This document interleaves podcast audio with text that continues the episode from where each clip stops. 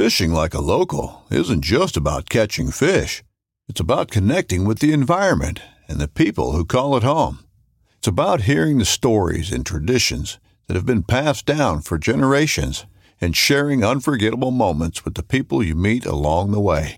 Fishing like a local is having an experience that stays with you forever. And with Fishing Booker, you can experience it too, no matter where you are. Discover your next adventure on Fishing Booker. This upcoming concert season will be all about the boots, and Tecovas is your stop for the best in Western style. Tecovas has seasonal and limited edition offerings this spring and summer, including men's and women's boots, apparel, hats, bags, and more. All Tecovas boots are made by hand in a time honored tradition with timeless styles that are always on trend. And Tecovas has first wear comfort with little to no break in period. It's hard to find this level of comfort paired with this level of style. Stop by your local Tecova store, have a complimentary drink or two, that's WCB style, and shop new styles. The smell of fresh leather and friendly staff are at your service. Many stores even have leather custom branding to make your boots truly personalized. And with regular live music and events, there's no in store experience like it. If you can't make it into a store, just visit tecovas.com. That's T E C O V A S.com. They offer free shipping on all boots, as well as free returns and exchanges, and ship right to your door. Go to tecovas.com and find your new favorite pair of boots today. There's no reason to have self doubt. You can you can change that. Whatever limiting belief you have from whatever past experiences you might have had, address that, fix it, and life just gets exceptionally better once you start to eliminate that self doubt.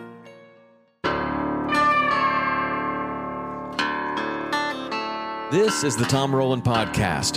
Fascinating stories to amaze, encourage, and inspire you in fishing, fitness, and the outdoors. And we're brought to you by Black Rifle Coffee. I started this podcast as a way to connect with my friends, people that I admire and respect, and you. It has been a learning journey that's made me a better person, a better fisherman, a better father, and a better athlete. I'm so happy that you're on this journey with me, and I'd love to hear from you with show suggestions, guest suggestions, or questions. The best way to get a hold of me is through text. You can text 305 930 7346 for the fastest response. But if you prefer to email, you can send that to podcast at saltwaterexperience.com. That's a dedicated email address just for the show. If you like this show, you can show your support by posting about it on social media and tagging me.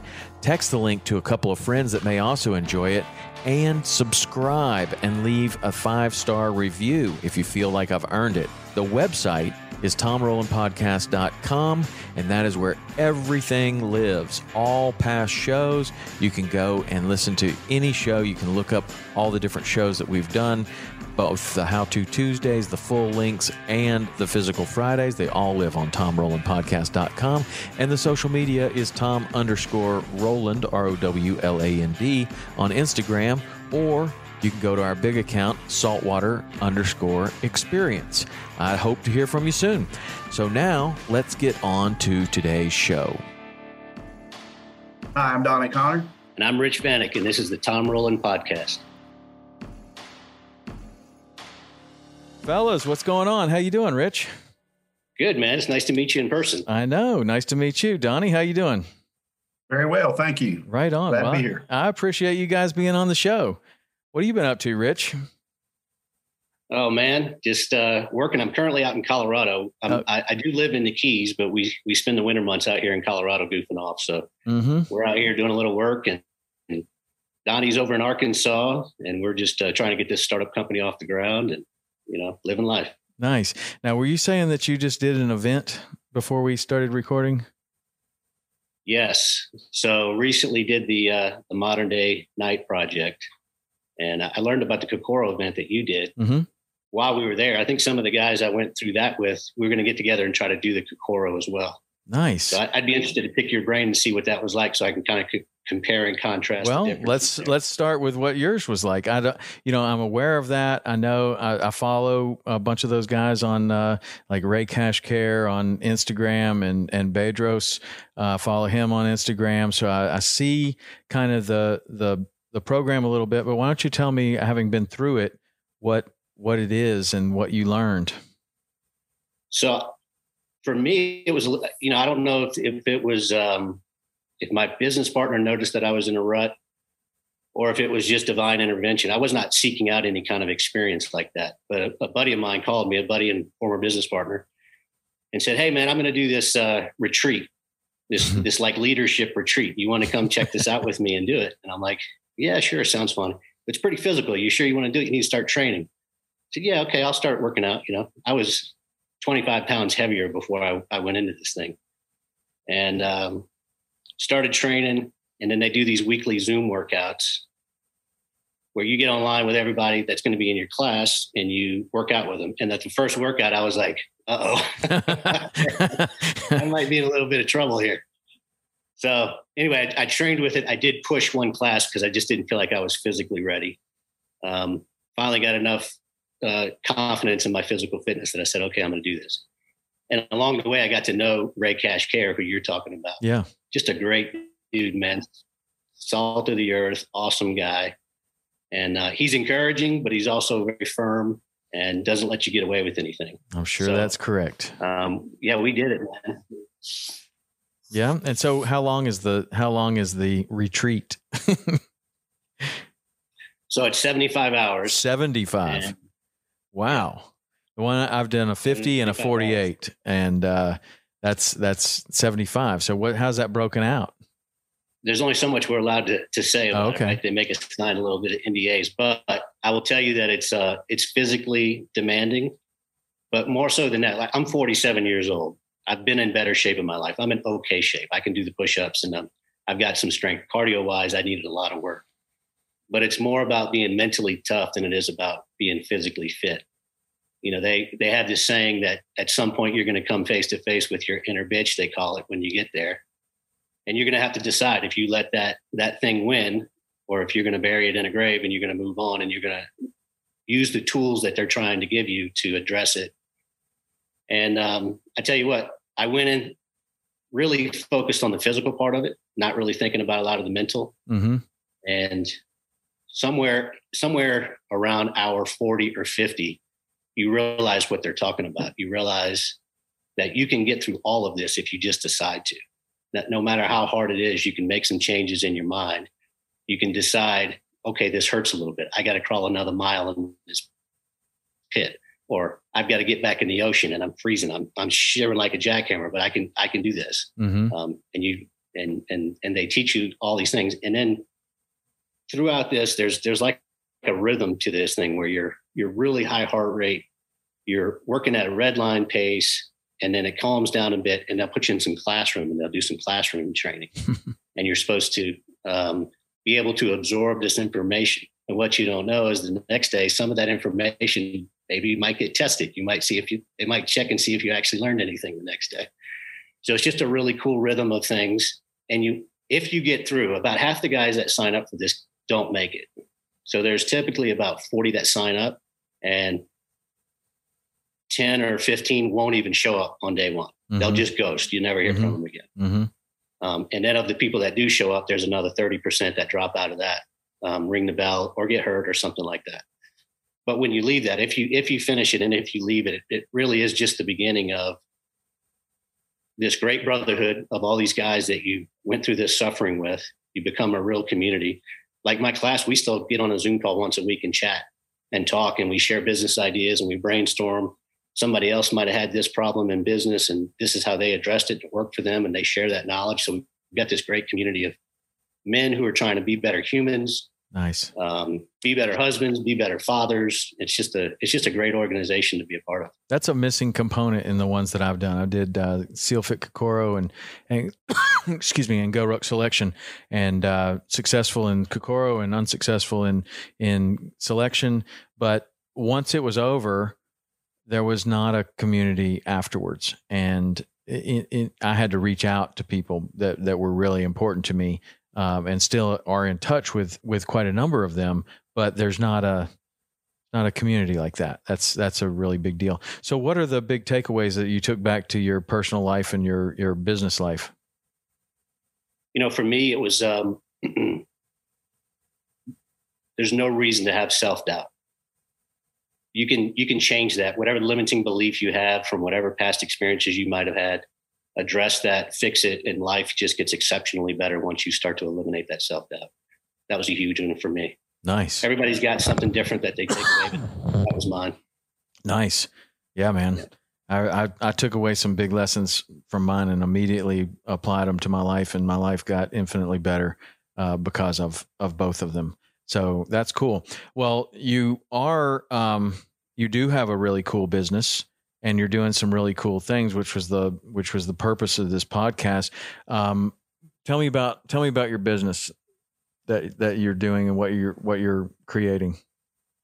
So Donnie and I used to work together, um, actually in the oil business, oil and gas business, and we started designing products that would make the environment around those businesses safer, detecting H2S so guys weren't being exposed to it, reading high levels on tanks so there wouldn't be spills, things like that. We wound up getting out of that business, but we kept that technology piece between the two of us. And we really wanted to do something not only to help people grow their businesses, but also that had a good uh, a good governance to it, a good social impact to it. And Donnie and I were sitting on the back of his tailgate uh, on his pickup truck in Arkansas one day, and I had brought one of these valves with me that I used to sell, which feels like a lifetime ago. And um, I was t- talking to him about how the inside of the valve works and how they start to fail and what happens when they start to fail. I was like, man, if we could put a sensor here and detect this, and if we could read the pressure here, I think that would give a lot of value to the communities that that have these valves. And Donnie is a he's MacGyver when it comes to hmm. figuring out how to monitor just about anything. And he's like, I can do that. I can do that. So he, he runs in his shop literally and started fabricating stuff that day. Wow. And um, the first iteration of it that he made worked like a champ.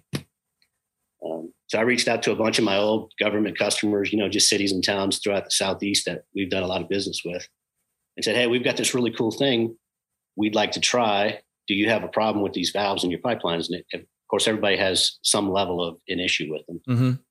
And the Florida Keys, man, was one of the, the ones that jumped on it immediately. They they started putting them in. Um, they immediately started recognizing pressure surges or uh, um, something something from the valve that indicated it might start to leak, and they would go out and address that immediately. So there was no environmental event. They were just really proactive about buying them, and now they started putting them on bridges. Like they're, they bought another 24 from us recently because they're slowly outfitting all the bridges in the Keys with this product just to be proactive. Excuse me. so Donnie, what is what does this valve do exactly? What are you? What does it prevent? How are you solving a problem? Well, Rich showed me this device, and it's a air release valve.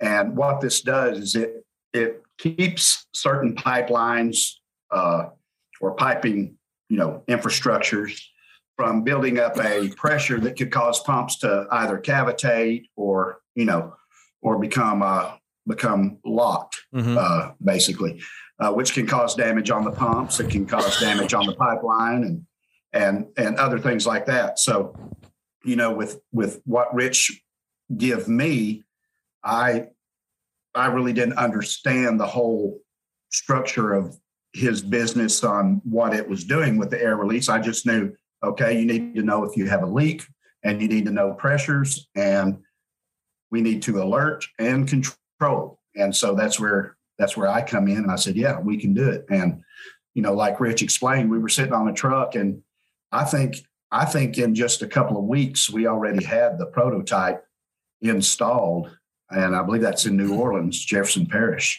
Yeah. And um, you know, we were the biggest critics of our system than than anyone, and we were kind of doubting ourselves at, at first because we were like, "Hey, uh, I'm Rich. I'm getting a I'm getting a vent detect on here. I think we got a leak." And Rich was like, "Ah, oh, boy, I, I, okay, I'm going to go over there and check on it." Well, sure enough, Rich drives over there, takes a video, and uh, there is a leak. Hmm. And they were saying that that was impossible. Well, Rich brought out this group of you know, big decision makers with that particular manufacturer. And they said, well, we're going to take this valve apart and this is going to prove whether your product is, you know, what it is. Mm-hmm. And sure enough, they tore that valve down right there on site, and and we nailed it. Hmm. And uh, so you know, it's it's it's been a it's been a a great great you know experience to to have an idea like that you know Yeah. come to life and, and be proven. And so the the valve, uh, what what kind of pipelines are you putting this on, or what's it designed for? So we initially designed it um, so it, it goes on sewer lines basically, Okay. and yeah, every city in the country across the United States has hundreds, if not thousands, of these valves. JEA, for example, has like over four thousand of these valves. They just they're on every pipeline because you have to get the air out so that you don't have issues in the pipe breaks uh, or or pump problems like Donnie was talking about. So we originally designed it for sewer to detect if there was going to be a spill, that could be addressed immediately, and you could limit the amount of spill that happened. Hmm. What we what we've learned since we started putting these in the field for the last two years is the guys on the water side are excited about it too because we can also take these little battery powered device, put it in strategic locations around the city, and monitor pressure. That way, if there's getting ready to be a break on a water line, they'll see that before it happens and they can address it or at least reduce the the the amount of catastrophe that might be coming up A water line or a sewer line, on both. or is it You the can- same? It's the same, Mm, yeah. Okay. And so, uh, where where where do you have the? You said one in in Louisiana and some in the Florida Keys. Um, are there any kind of examples that you have of where this device could have could have saved um, a significant amount of sewage or or or whatever getting into water somewhere, or has it yet? You know, um, because we're detecting the pressure in the pipeline, there was an article in uh, Los Angeles Times last week or uh, last month where a pipeline, a sewer pipeline broke and spilled eight and a half million gallons of water into the ocean and they had to close some beaches. Wow. I'm not saying that we could have pre- prevented that catastrophic event totally, but if they had a system like this on there where they're monitoring different pressures at different locations, there'll be some indicators that come in that tell you there's something that's getting ready to happen. There's a phenomenon called water hammer with that that can where water can run back and forth in the pipe, uh, and it can wind up rupturing the pipe. Hmm. This will tell you early on before that happens that that's going on, and you can stop it from happening and eliminate that fatigue on the pipeline material. And how would you stop that from happening? Like once they get, once somebody got this um, notification that that was going on, what what do you what would be the the the solution to to keep it from rupturing? So if, if they if they recognize that it, it's different in every case, but if they recognize it's a water hammer problem, they can change how slowly the pumps turn off, so it ramps down, so there's not an abrupt stop in the a water column with a, a column of air behind it where it sloshes back and forth. They can put in other valves, check valves, where they there's slow check valves where they slowly close the pipeline and they eliminate. There's there's strategies to eliminate that, but you have to know it's there in order to you know all these all these municipalities are strapped for resources being manpower and also for cash so they in order to justify that end they have to know that that problem is there right Hmm. Yeah. Yeah. And do that And so, how much exposure, like let's just take the Florida Keys, for example, how much exposure to potential um, sewage spills is there in the Florida Keys? You got 42 bridges. Um, and I'm assuming that that one of those pipes that I see on the side of the, the bridge is full of stuff that definitely does not need to get in the water. Um, is that, is that where, is that where these valves are going on the bridges?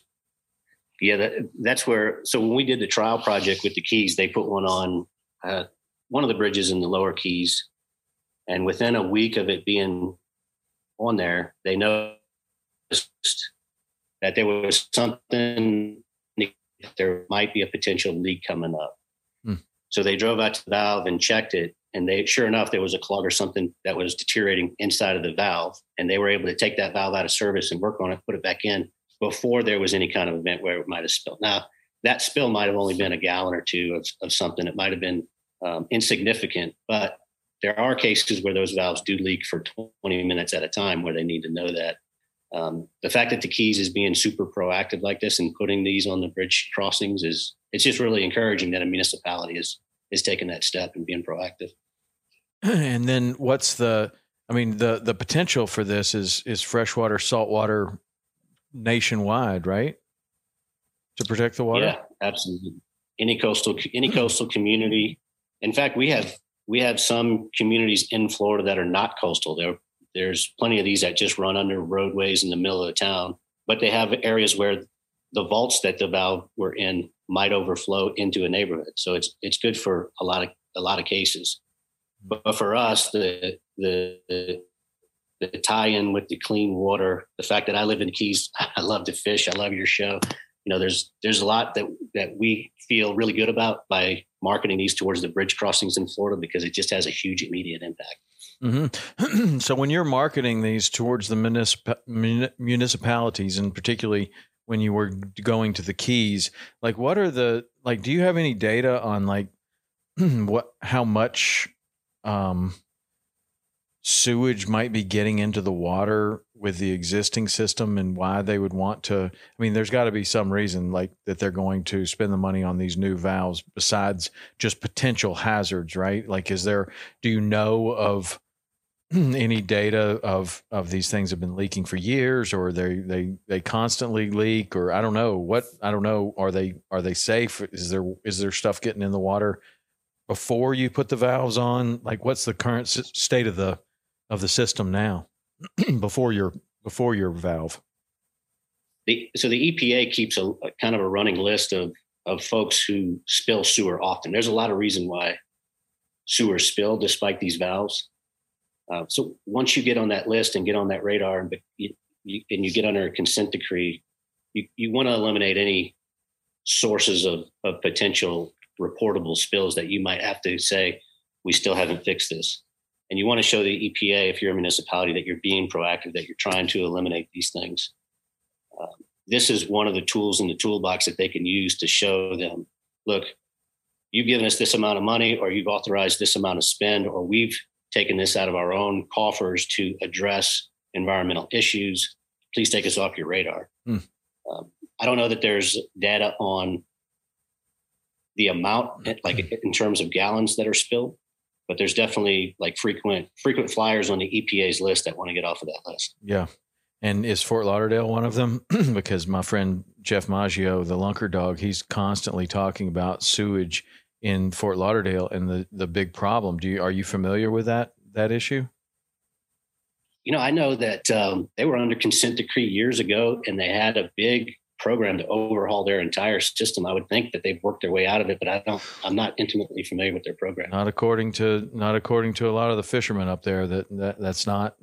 it hasn't been it hasn't been fixed. I mean, I would think that that might be a good target for for for your valve um, at some point. But uh, yeah, Jeff is is is constantly talking to representatives and talking on his podcast about about the sewage issue in in Fort Lauderdale. It's a significant issue um, up there.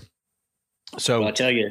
Go ahead. Um, the the monitoring of these valves is really just the tip of the iceberg. We've done some really cool projects with the fish hatcheries where we'll monitor dissolved oxygen in their in their um, huh. hatchling ponds because the the hatchlings won't survive except unless the oxygen is in a perfect range. If it gets too high, they die. If it gets too low, they die. So we can put a dissolved oxygen sensor with the same technology.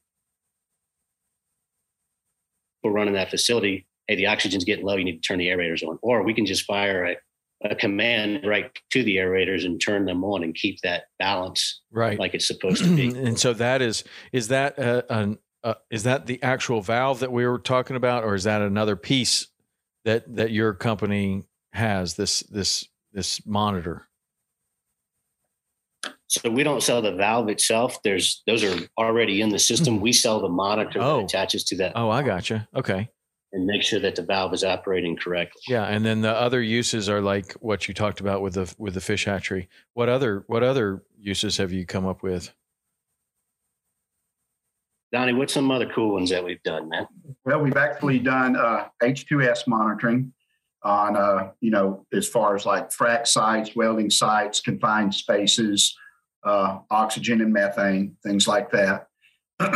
and um, beyond the uh, beyond that, we've been in the spill prevention technology for a long, long time. And mainly that type of spill is saltwater tanks in the oil and gas industry. That is a, you know, even though that is a resource pulled out of the ground or a byproduct of the oil and gas extraction, um, salt water is very, very damaging to the environment. Uh, the, the brine that comes out of that can be so concentrated, it would literally kill miles and miles and miles of trees and, and vegetation once it enters a creek.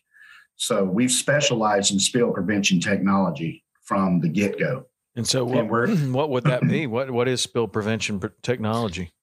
Well, what, what we do is we monitor these tanks. We monitor critical high levels in these tanks.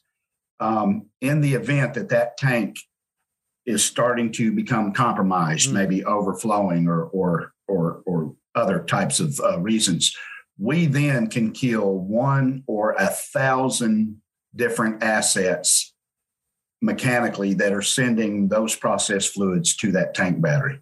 So let's say you have a group of wells that are pumping oil and production fluids to that tank battery where the separation takes place.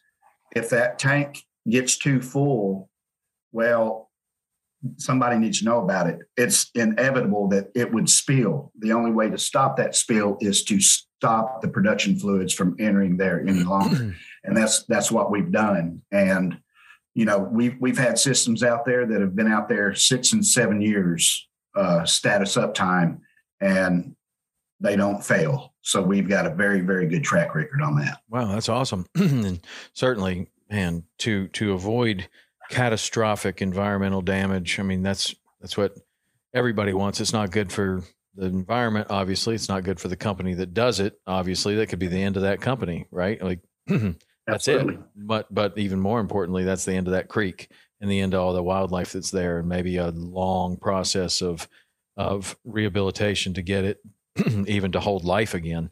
Like that. That's super important. So good good thing that you're that you're down that road. Um, as far as the you know the the little closer to home, the the the keys.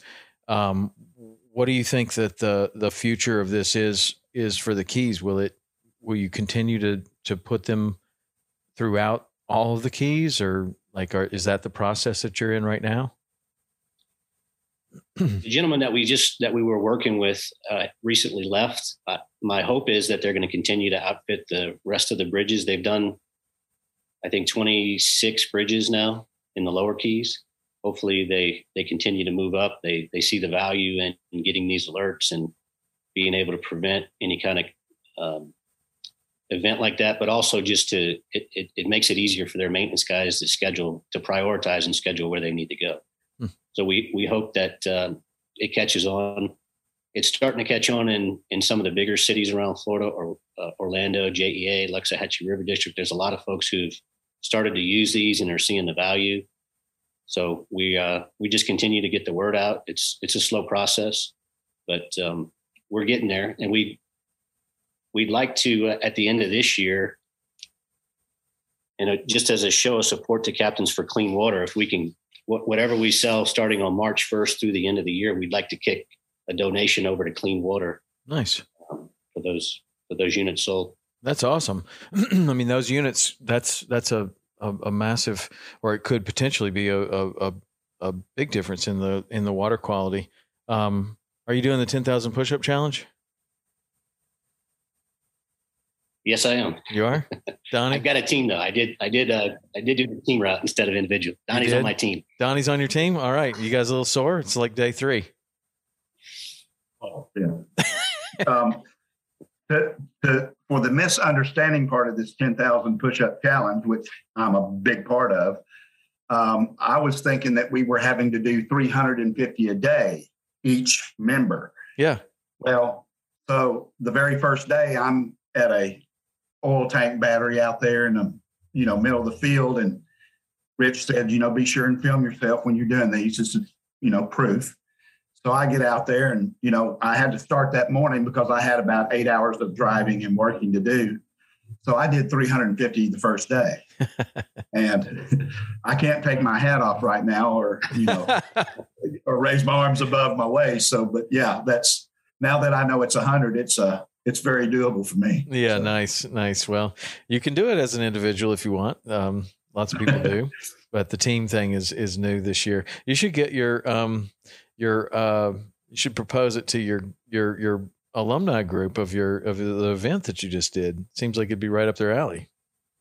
So two of the guys that I graduated with are mm-hmm. on our team. It's me and Donnie, oh, good. two of my modern day Knight brothers, and we're at uh, 1,675 push-ups at this moment right now as a team. Right on. So, yeah. Sounds great, man. Well, well, good thing that you're in that. So, um, what have you been able to to to use that as as a way like did you use that as a way to explain kind of what the whole purpose of this thing is to your to your team and was that accepted well like i'm just wondering if it's working like this is the first year we've ever done anything like this where where we we do the 10,000 push up challenge as some sort of a uh, a cause that's bigger than just you know make, seeing if you can do 357 push-ups a day for 30 days so i'm just kind of wondering like in your experience did that open the dialogue to to water talk? You know, it did. Uh, I'm not a big social media guy. At least I wasn't before I went through the project. I just, if you look at my social media pages, they're brand new. I've got like nine posts, right? Yeah. But I put it, started putting it out there, and a lot of the modern day Knight graduates, we all follow each other, and a few of them are actually moving to Florida. So I've gotten six or seven phone calls from guys that are saying, I didn't know there was water quality issues in South Florida. What's going on? I just bought a house in Cocoa Beach. Like, can you educate me as to what's going on? So I'll send them the links to to the different organizations and the different um, social media posts, and I'll I'll explain what I know about it to them.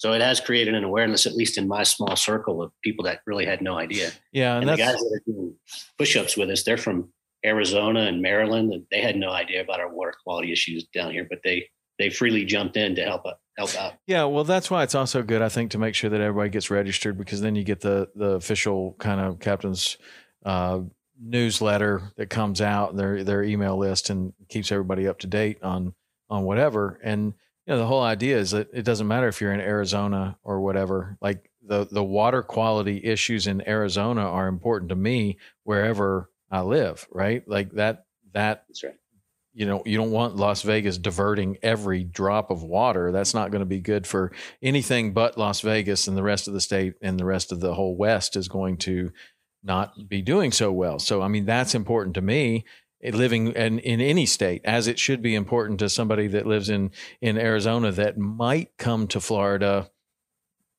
once in the rest of their life that that the you know they might want to go to the beach and they would want it to be nice and pretty and and smell good and have lots of fish around. And that's that's kind of the whole idea is that it it really doesn't matter where you live. It should be important to it's it's our it's everybody's backyard right? Like that's that's the whole the whole kind of idea but I just kind of wonder because I I have talked to a number of people that, that have said that yeah man it opened up a lot of conversations and and and that was that's good because that's the whole point but it's also fun to do 10,000 push-ups I mean, I think That's it's right. fun. Not everybody thinks it's fun, um, but it, it is something. Donnie, you're not going to get any, you're not going to get any sympathy, Donnie, from Tom because he does. He's doing the ten thousand by himself, not a team. well, well uh, no, I, I admire you very much because uh, I, I, used to probably 10 years ago. I'm 55. I probably could have done 350 a day, no problem. But right now, I'm kind of struggling. I, I still got good form now, Tom. You'll, you you'll, do, you'll do, you'll do great. Uh, 55. I'm 53. So you'll you'll do great. You I have you're an oil worker. I'm pretty sure you can do a lot, bunch of push-ups. Oh, oh yeah, I do. There's there's a toughness there that that an oil oil field worker has that I think you're going to be able to muscle your way through. Absolutely. And to, to, to, elaborate a little bit more, you know, when when Rich went through this uh, project, after he come back after that 75 hours, you know, I'm I'm part of his team on the on the work side. And I immediately could see a difference hmm. in him, uh, his attitude, the way he directed the team. You know, I mean, it, it was it was really refreshing to see that because really? he was he was he was in a he was in a sort of a, a low spot, you know, and it, you know, his low spot is most people's highs. But you know, ever since he's completed that project, it's been, it's it's been it's actually been helpful to me hmm. on, a, on a personal level. And so, you know? so, what do you think? What do you think was the most helpful? Were his were his directives clearer, or had more meaning, or was he communicating better, or like what what when well, you say you saw a difference immediately, yeah. like specifically, what do you think was was going on there? You know, he's always been a, a good leader. I mean, he was always good at here's what we're doing, here's our timeline. But it seemed to put purpose behind it. He he made he made you feel more like a team than rather just somebody that's being led, you know. And and and that that's where I could see the difference. I mean, I could literally see the difference from when he left to then because you know Rich has always included me in everything, but he when, when you when you can take a group of people and make them believe in themselves, believe in what we're doing, our vision, and make them feel like this is just as much me. You know, sort of like don't no one left behind. Right. And and he wasn't going to do it. You know, he would carry us all. But just that, just yes. seeing that was was was huge and very evident when he come back. So. Have you told him that before, before this minute? Not really. No, he he keeps me busy working. You know. did you realize that that you that Rich? Did you realize that that the, the outward um, leadership had immediately changed and that, that the people around you were noticing? That's the that's the first acknowledgement that I've gotten from my team. So Donnie, thank you very much, man. That's, that's really awesome. It's leadership was a huge focus in this thing, and they would put you in a leadership position that they knew was very difficult to see how you failed and then what you did about it. And uh, I definitely left there with some tools that the that people in the military use to clarify the message, simplify the message, get everybody involved as a team. Don't throw each other other each other under the bus and that type of thing. So I've been trying really hard to implement that in practice. I'm, I'm thank you, Donnie. I'm glad that it's being noticed. Yeah, no, and, and, and it is. I mean, it, it, was, you know, and I told Rich this self, I was like, man, I want to, I want to do that project. I want to do, you know, I really do, even just for the tattoo, you know, I mean, I just think that's cool. But, um, you know, and I followed all the guys after Rich went through this. I started following everybody, Ray and all of them, and you know, and just just seeing what what that program is about. This world needs that so bad. Yeah, uh, on so many levels. You know, from the family to the business to your personal life to to everything. And you know, just seeing Rich come back I mean, it it gave me drive within our team to do our business, you know. And I mean that that's that's very inspirational to see that happen, you know. And that's got to be the best testimonial ever. Like especially when you haven't heard that before and you're hearing it from from your direct team. Um, some similar things happened when I came back from from SEALFIT um, that I didn't even realize were being noticed. And then lessons i mean you'll you'll continue learning lessons from from from this experience that you've had. And as your life as your life changes you know you you start to to see changes in your life. I don't know different things happen with with with just the evolution of life and you're just going through and then all of a sudden you're like oh yeah i've already learned this. I already knew this from from this experience that i had. The biggest takeaway that i that i had um, you, we were you were talking about um, wanting to talk about Kokoro and and selection, and we briefly talked about it before. But you know, for those that don't know what those are, um, SEALFIT Kokoro is designed to be a 50 hour snapshot of the Navy SEALs Hell Week. It's not not the whole thing. You're not doing what they do for the whole thing. It's much their their experience is much longer, but it's just a snapshot of 50 hours of something that would be similar to a BUD/S training, right? And you go, they're real Navy SEALs there, and they've all been through BUD/S, and they put you through the same thing that they went through for 50 hours and teach these leadership um, uh, skills. And you're encouraged to work together as a team, and you're encouraged to help each other, and you're encouraged to um, really to those two things really to really help the person that's next to you and also to work together as a team and to, if you do those things well you will not have a problem everything will be fine you will make it through the physical, even if you're not prepared, because your friend's going to help you out. If you literally cannot stand up, the two people on either side of you will pick you up and carry you across the, the line, and you will make it through that evolution. Evolution. Now, the the GoRuck selection was exactly the opposite, and you couldn't talk to anyone. You could not help anyone. If you fell down and anyone helped you, they got in trouble and it was it was a very very different experience and so when i came away from SEALFIT i realized the importance of a team and i realized that i can do way more as a team and to go back and i had a similar experience that, as you do of i'm going to really work on my leadership skills i'm going to really work on my team and i realize how important a team is that's what i thought but as then you go through this next evolution of life and you go through another experience where I did not pass the the the GoRuck selection. I made it about 20 hours into that, into a 48 hour event and realize that wow, it is way way harder to try to do anything by yourself.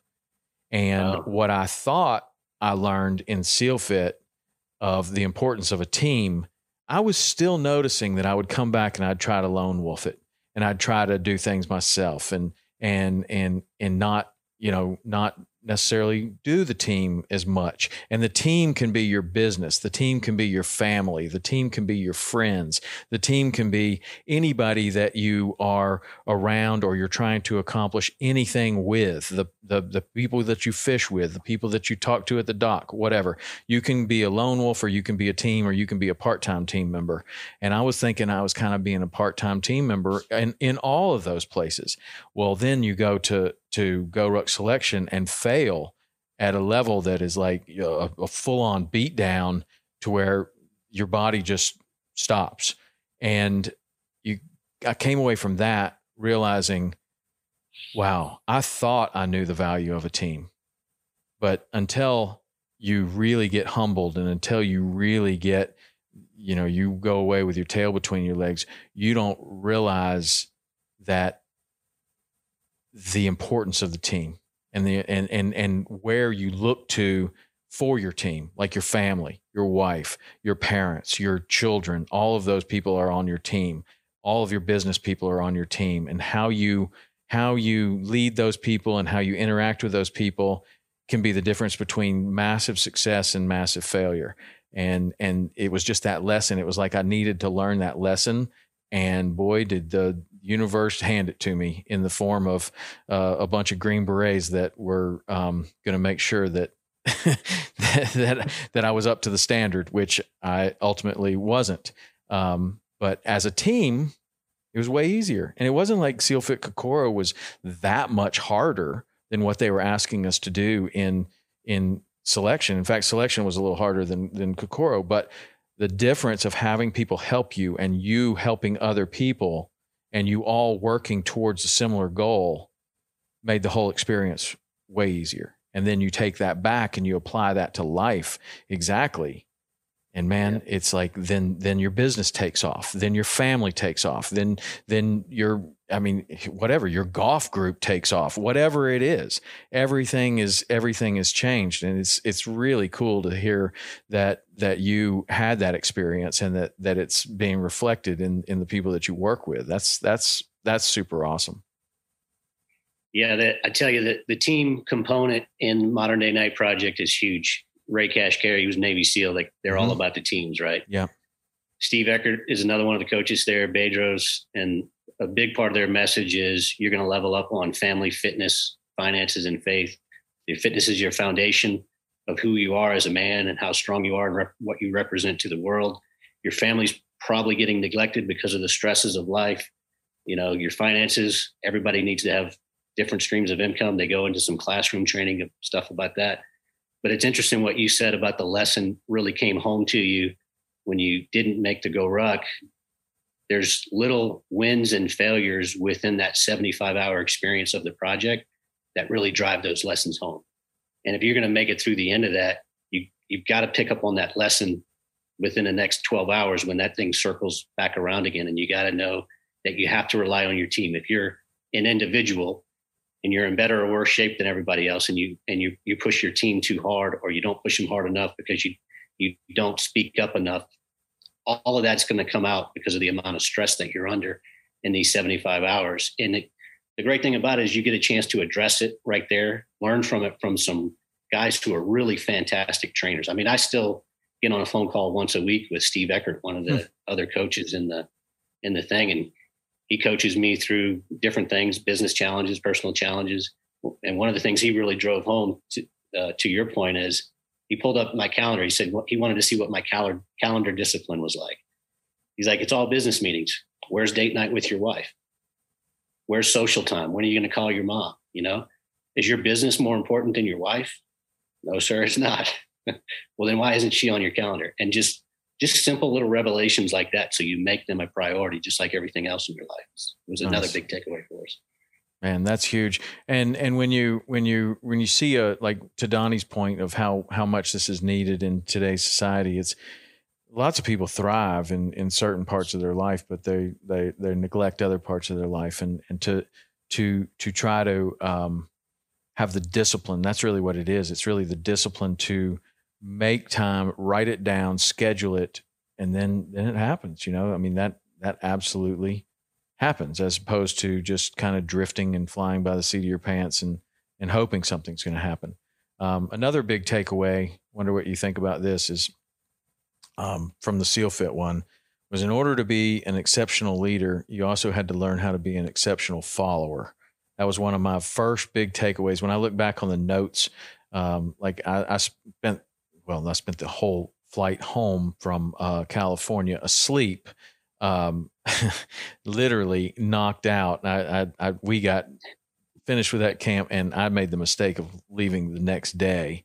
And I, I got on the plane and sat down next to this sweet lady, and I said, uh, "Ma'am, I'm not on drugs. I am not drunk, but I'm going to pass out here, and I have a flight when we land." Will you please make sure that I'm awake? And this is like a four hour flight. Like, will you please make sure that I'm awake before you get off the plane? And immediately she said, Oh, yes, that's fine. And I just, boom. And I was, I've never had an experience like that to where I literally woke up and everyone is leaving the plane. And I was completely unconscious because of not no sleep for for 40 or 50 hours and and uh, then maybe a couple hours that night but um after that, I spent a lot of time on the journal and spending time um, like thinking about what what are the lessons that I learned from this. And it's funny to look back on them. The, the immediate takeaways from it were different than maybe the takeaways that I have now. But that was that was one of the first ones. Is that if you're going to be a great leader, you also have to be a great follower. Meaning that if you're going to if you're going to put somebody else in charge of something, then you have to be the number one cheerleader for their success, and you have to you know you can't you you want to you want to be the best follower of that person. Otherwise they're not getting it done right? And and so did you experience something similar in your in your event? 100% that was one of the major lessons. Everybody gets a turn to be a leader on your team and you get to see how people i can tell you i've met a lot of people in corporate america who think they know how to be great leaders and would never be a, a good follower. And because of that they that it just doesn't come through right? It's it's hard to be led by people who won't who you don't believe won't do what you're asking them to do. Mm-hmm. so that was that was a huge lesson for us. You know what's interesting too is uh, you mentioned the journaling. I had never journaled in my life prior to that. And to hear that these really tough dudes that you look up to and respect and you're pretty sure they could beat the crap out of you in about three seconds to hear that they journal every day kind of was like, okay, because you know, at my house, if I told somebody I was journaling as a kid, they you know probably make fun of me for being a sissy or something. So to to hear that these guys are journaling and getting those thoughts out was a big one for me because now I do that not every day, but three or four times a week. I'll journal some struggle I'm having or some victory that I'm having, and I can refer back to that. And then when Steve and I are talking, I can I can pull that up and I can say, "This is a challenge. This is how I dealt with it."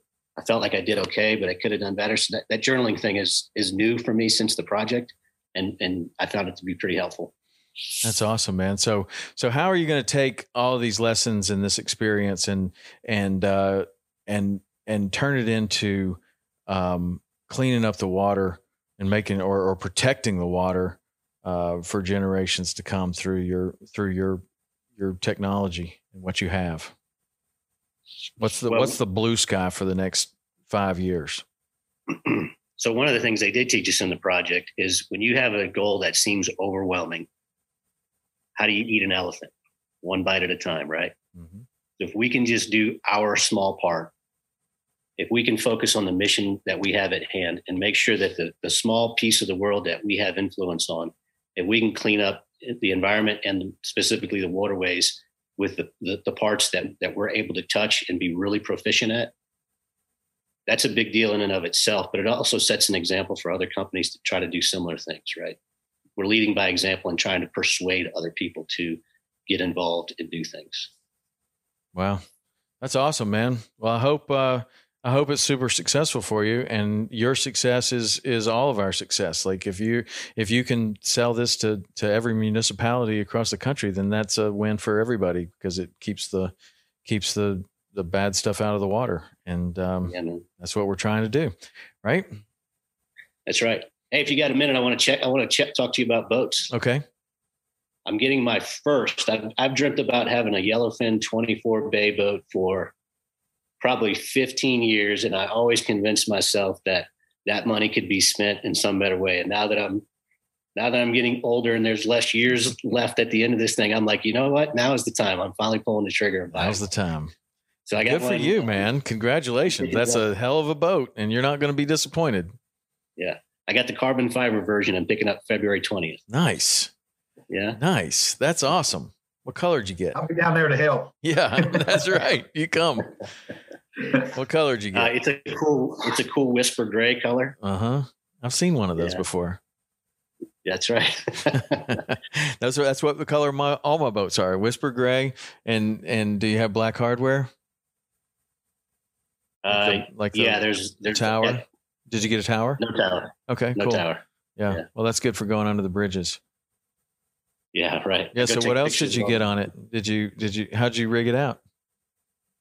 I bought it used, so I'm, I didn't rig it out. I didn't build it, but um, it's got Simrad twin, ten foot power poles in the back, Verado 350, um, and trolling motor, of course. That's pretty much it. It's pretty simple layout. Yeah, man. Well, you're gonna love it. It's gonna be fantastic. And uh, and what a boat for the Keys, man. That that boat is um, that's my favorite boat. It is the most versatile boat. Although we've been fishing out of the 26 now, and the 26 is also quite versatile. So between the 24 and the 26, it's really uh, uh, kind of a, a crapshoot on is it more versatile? The 26 might be more versatile if you really like going offshore, right? Like if you like to fish on the reef, you're going to be able to do that more out of the 26 than you are on the 24. More more weather days. It's, it's going to be able to handle the reef on on some days where the bay boat might not be as as fun or nice or or maybe you just wouldn't want to do that. But if you gravitate towards the inshore side, then the 24 is is more more versatile than the 26. Even though we filmed a bonefish show out of the 26, um, so I mean both boats are really incredible. But you're gonna you're gonna love that 24, man. That's that's a really really great boat for for what you're gonna be the areas that you're gonna be in.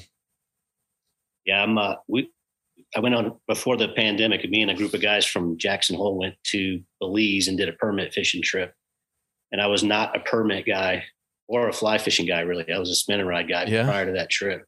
But man, I saw the light when we were down in Belize throwing flies at permit. Now I'm, I'm hooked. So we, I've got a, I've got a little 18 foot beaver tail that I use for the real skinny stuff. And then, you know, if I want to run out catch mutton, go to the reef on a pretty day, I've got the, I'll have the bay for that. So I'm excited, man. Yeah, that's great. And who are the guys from Jackson Hole that you know?